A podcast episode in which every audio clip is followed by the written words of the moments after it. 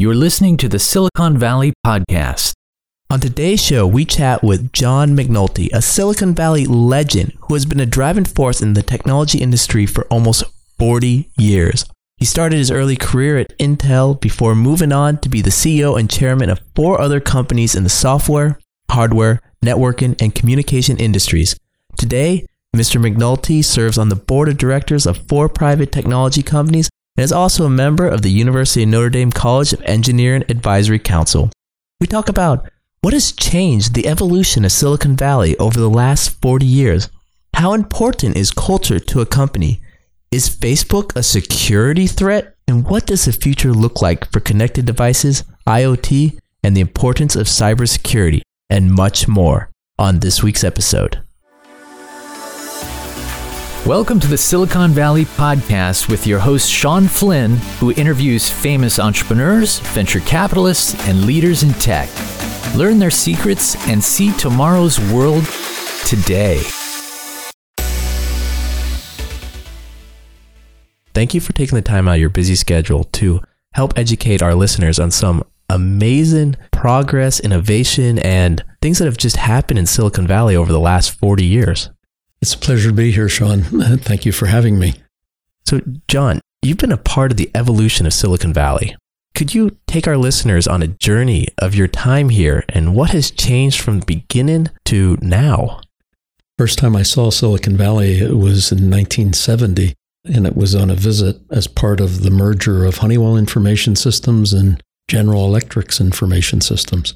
And probably most of the people listening to this never knew that those two companies were in the computer business. Honeywell was the number two company in the computer business in 1970 behind IBM.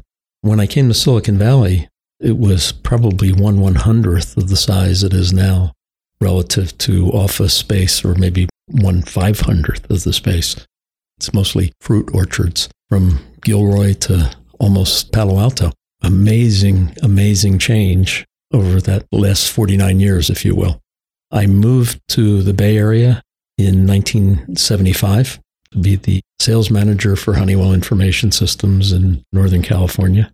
Started to really see the change. I wasn't smart enough to take advantage of it and buy property, some of those orchards in Sunnyvale and San Jose and the like. It was starting to accelerate at that point. And the changes between then and now have been truly staggering. The infrastructure that has been in place really since the late 70s and 80s to support and foster the startup community, innovation, and, and great ideas sprang up. And looking back, it all happened very, very quickly and continued to evolve.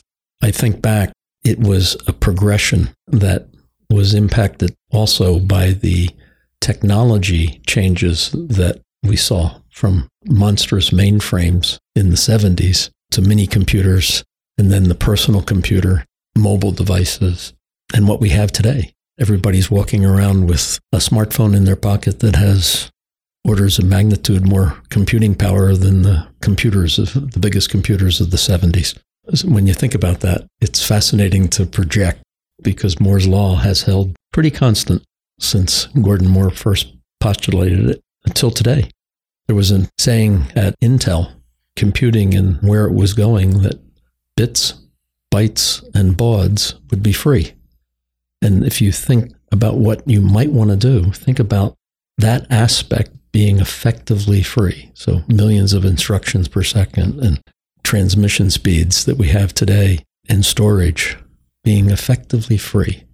What were some of the companies that you either worked for or ran? Talk about kind of your journey. My first job was 13 years and nine months spent at Honeywell Information Systems, starting on the East Coast and ending up after my stint in San Francisco and, and Northern California in Phoenix, where I w- was responsible for large systems marketing worldwide. I went from Honeywell to Intel, and with no disrespect to Honeywell, I learned more about running a business, in my view, how a business should be run and driven to move forward at any one year I spent at Intel than the entire time I spent at Honeywell. And it was, you know, the difference between a East Coast Midwest company in mainframes and a startup in Silicon Valley, which Intel was in the 70s. I went to work for Intel in 1979, and that was a four year stint. I left Intel for 10 years and then went back in 1993 for another four years.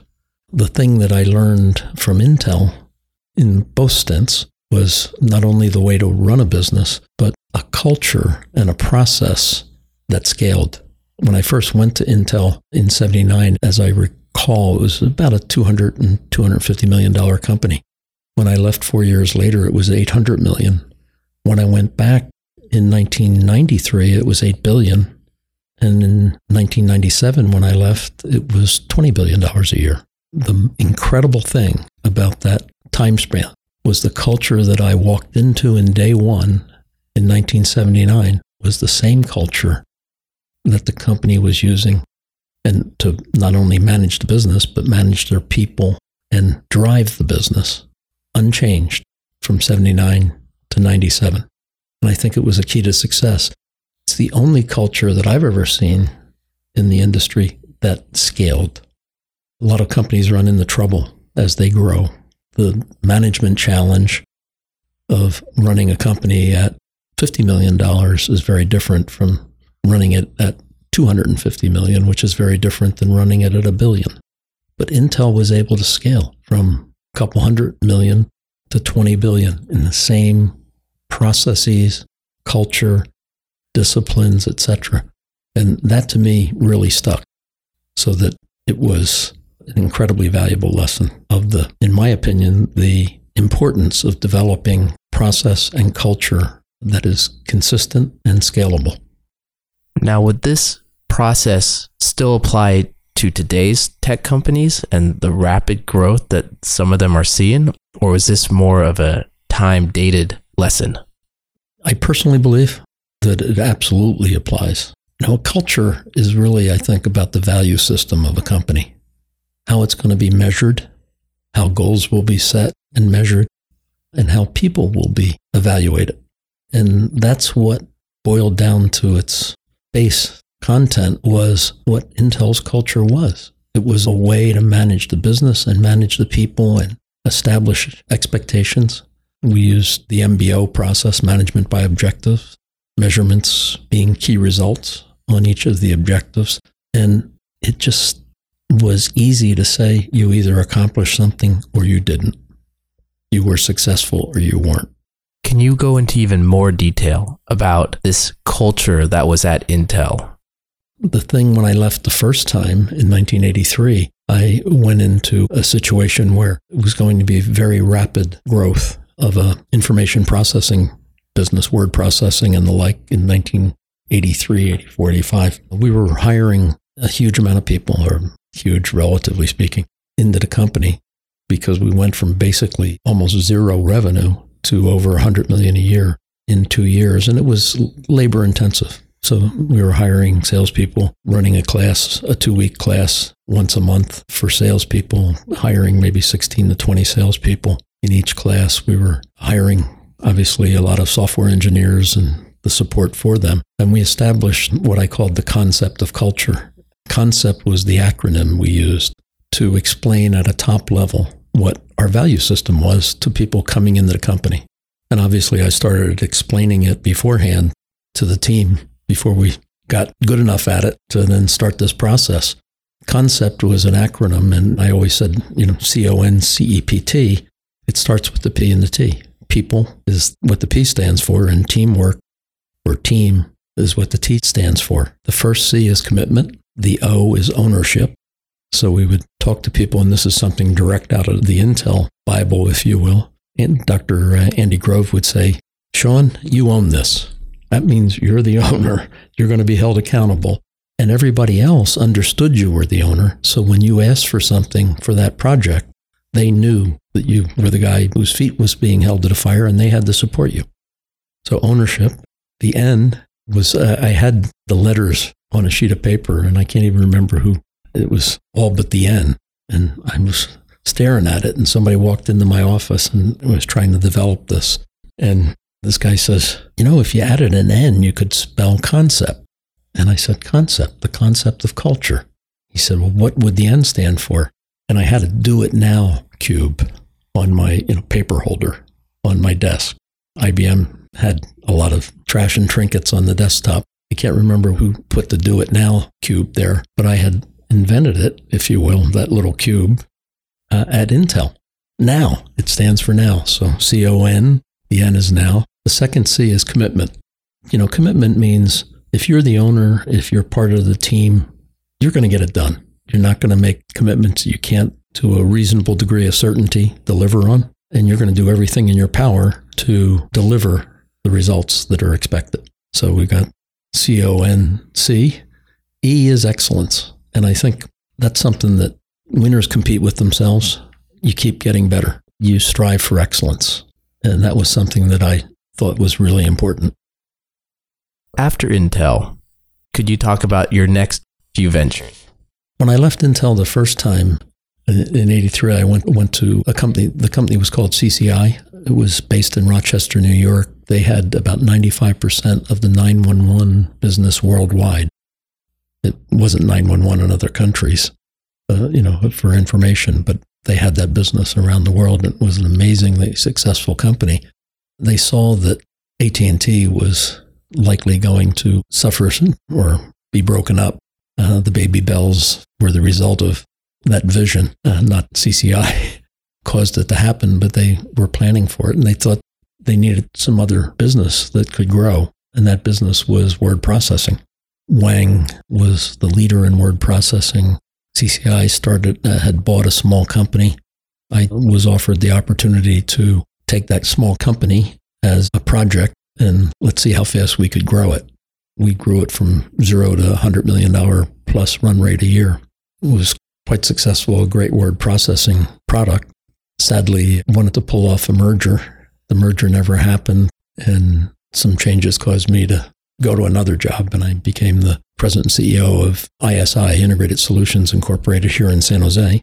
Integrated Solutions built very high performance workstations. That company we sold in it was in 85. We went in and we sold it in 87 to a competitor. I then went to not a pure raw startup, but close to a raw startup to be the CEO and try to grow that into something big. And we did a pretty good job. We were a little bit before our time. That was Rose Communication Systems. We were using the unlicensed spectrum to build a wireless PBX for offices. While it worked, there was a great lesson learned. And the lesson learned was phone systems were installed in offices at cost almost in those days. The phone companies that installed the office systems made their made their monies from what moves, adds, and changes, which were very expensive and very profitable. With a wireless system, you eliminated moves, adds, and changes. So it was great for the customer, but not very great for the people that had all the connections, the distribution channel, if you will, that we needed to rely on. They weren't too interested in eliminating moves, adds, and changes. We sold that company to Allen Telecom, and some of the product is still in use. It wound up being utilized for communication systems more than anything else on islands in the Philippines. It was used to connect islands to the main network by Allen Telecom, who did point to point high transmission systems. So suddenly the village had a phone system and it was all connected to the rest of the world. So interesting the way things evolve. ISI and Rose almost 10 years away. And I went back to Intel, had another great four year run. The job there was to, in 1993, if you go back and look at the history of the microprocessor world, if you will, the electronic news and computer world had headlines like the PowerPC consortium about to put the toy on the desktop. The toy on the desktop was Intel in its place because the PowerPC consortium was Motorola making the chip, Apple having the desktop computing, and IBM utilizing that same component in servers. So this was a real threat to Intel. At the time in 1993, Intel had probably 80% or more of file and print servers in the enterprise computing world and about 3 to 4% of application servers. My job that I was charged with and along with, you know, a bunch of other people, what we wanted to make happen was to have a enterprise server market share like we had file and print servers and not allow the, PowerPC consortium to dominate it. And I can tell you, four years later, we had reached 75% of enterprise servers. It was a great success and a very profitable success for Intel. So, with all these different jobs and roles, did you experience any difference or have any tips about the right people to manage a company, their backgrounds?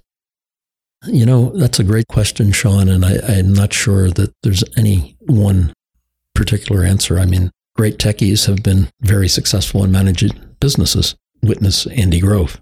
Andy was, you know, a PhD and I guess it was chemistry, if I remember right.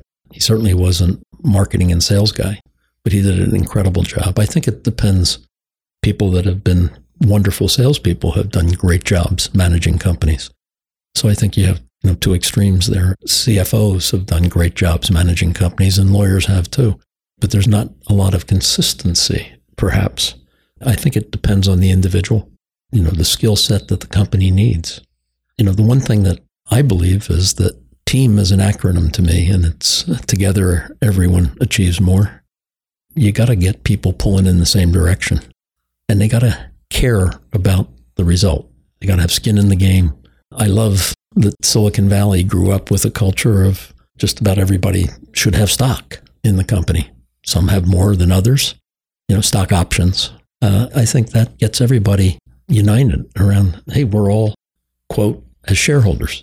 You know, we need to really care about that. You know, you got to have somebody I think can make people understand that we're in this together. We depend on each other and we got to be pulling in the same direction. We're not nearly as effective as we can be tell me more about this evolution of the startups in Silicon Valley and what you've seen over this time. I think it's changed a little bit in the sense the speed at which things happen.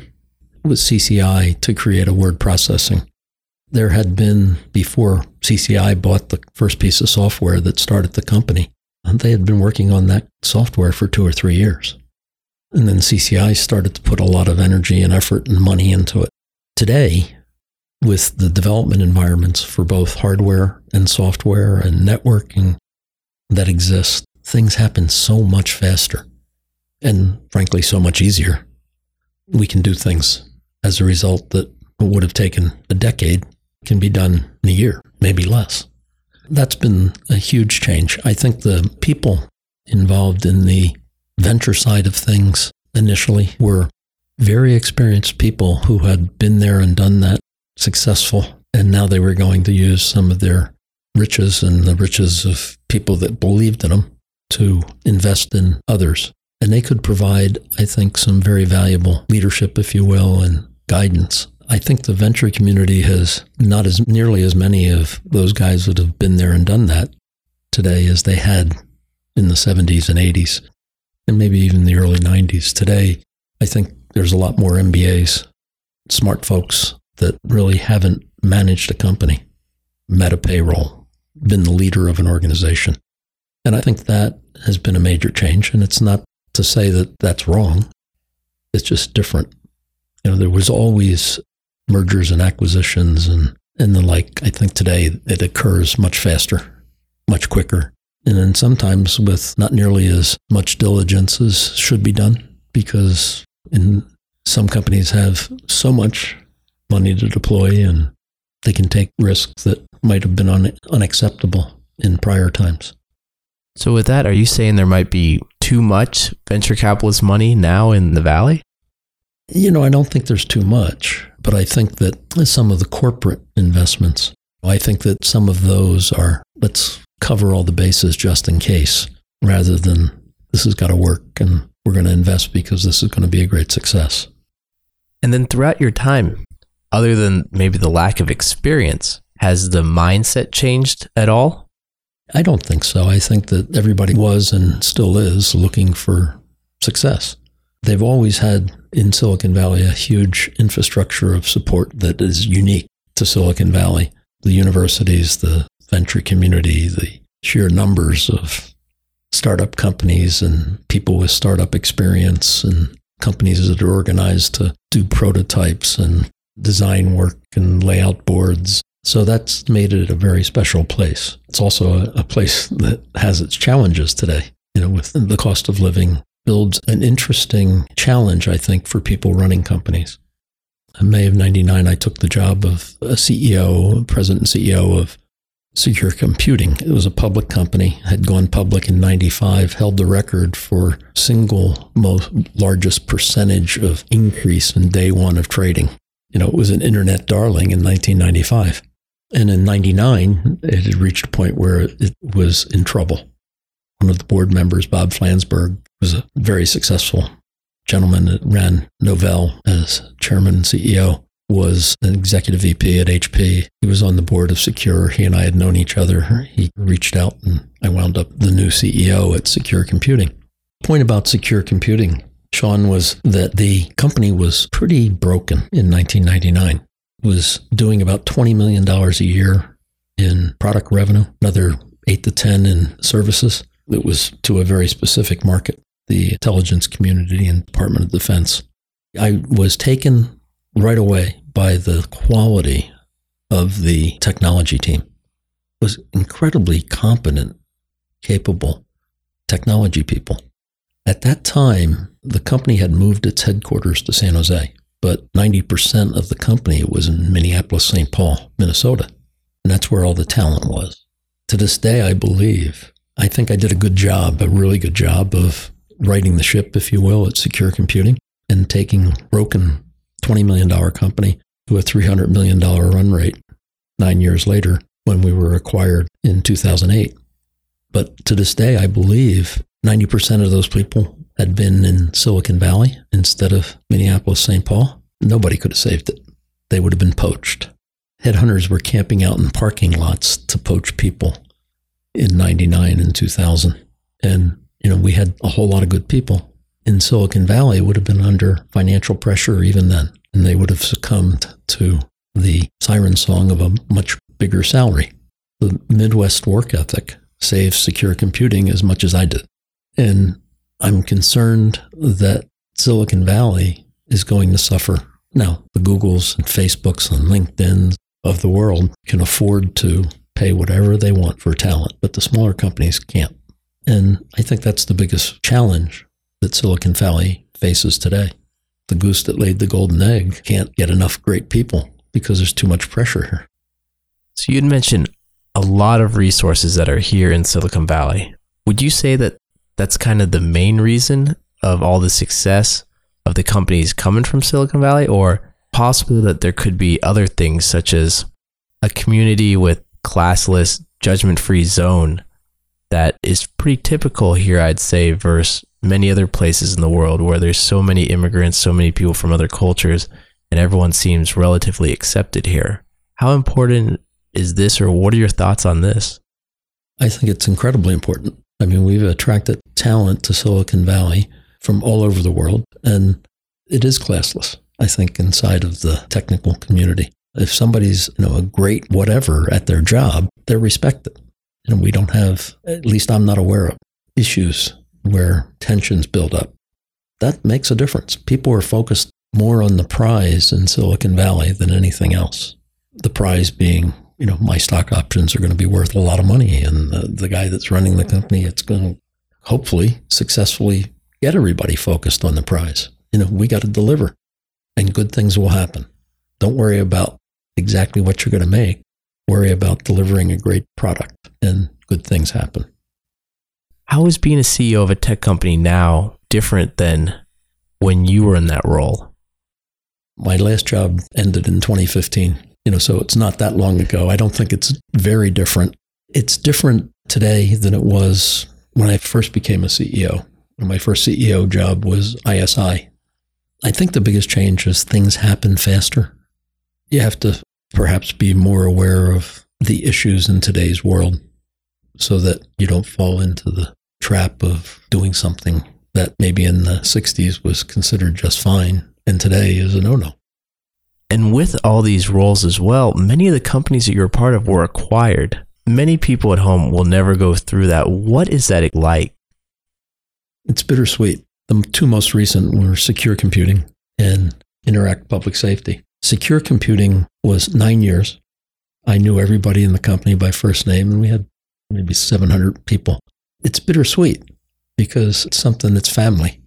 A feeling that's what I try and establish as part of that culture. Teamwork and people are first, respect for the individuals and helping them achieve what they want to achieve on their on an individual basis and what we want to achieve collectively. So when it's acquired and you're no longer in charge, it's like giving up your baby. It's part of life to have your kids grow up, go to school and move out and get married and have their own kids. And I think it's a little bit like the kids are no longer here, empty nesters. So it's a little bit of that for sure. When Interact Public Safety was acquired, it was okay, wow, we got this done finally. And frankly, nobody made any money, including me. But we found a home for some very good technology and some very good people. And I felt good about that. Everyone's a little bit different, I think.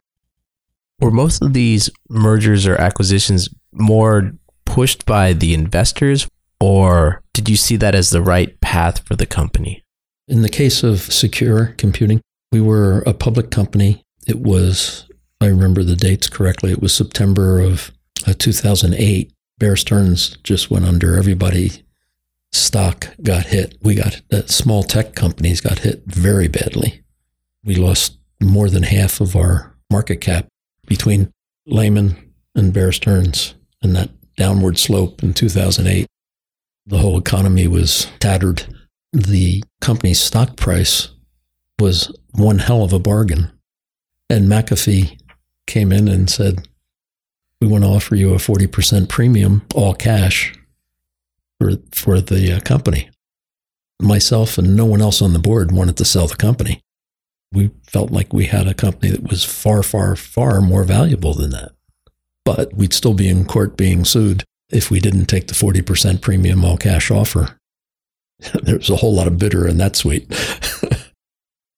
Rose Communications, uh, we had gotten to a point where enough had been invested, and we now clearly understood the problem that none of us understood when we started the distribution channel. Didn't want to distribute our product.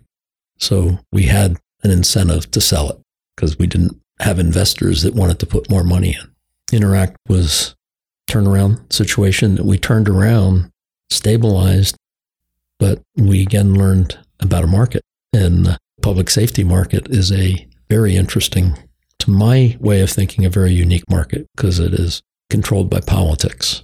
Interact had more than a third of the counties in the U.S. as, as customers. And there's, if I remember right, 3,165 counties in the U.S. at that time. But we had, I think, 1,300 and change counties as customers, along with the number of large cities, state contracts, state police contracts in a number of states, and all the rest. But that was a classic example of I went into it saying, wow, this marketplace is so fragmented and so much money is being spent on trying to service the emergency management 911 system. It's incredible.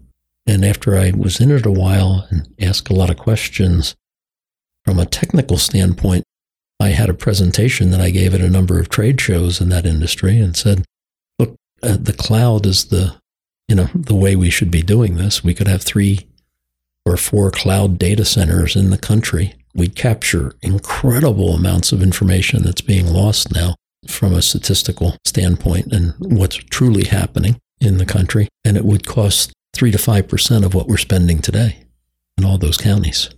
It doesn't make sense from a political standpoint because those counties, to use that as an example, typically the 911 center reports to the county sheriff. 98% of the sheriffs in this country are elected officials. And so the 911 centers have a whole lot of political appointees and people that knew the right people to get a job. You don't want to close. If I remember right, there was almost 6,600 dispatch centers in the US. As soon as we started to understand the dynamics, we did put up some clouds. We very successfully put up a cloud in the state of Maryland and another in the state of Indiana, which was quite successful for the Indiana State Police and other Indiana state organizations in some counties. But trying to get states to cooperate was a challenge. Backed off of have three data centers or three cloud centers in the country to maybe we can get three or four states to cooperate in a in a region. that's a tall order.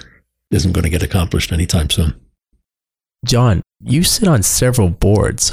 What is it like to be on the board of a tech company?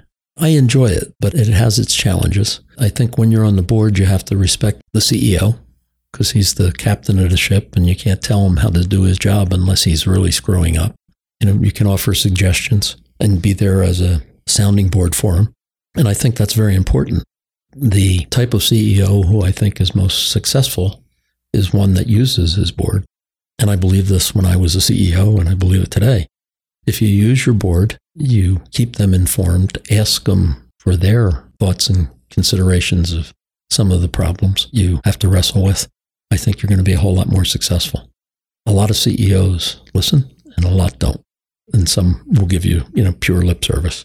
But I think they're lost when they're not using their board. And if they don't have a board that can contribute to them, that's another problem that the uh, board and the investors need to deal with.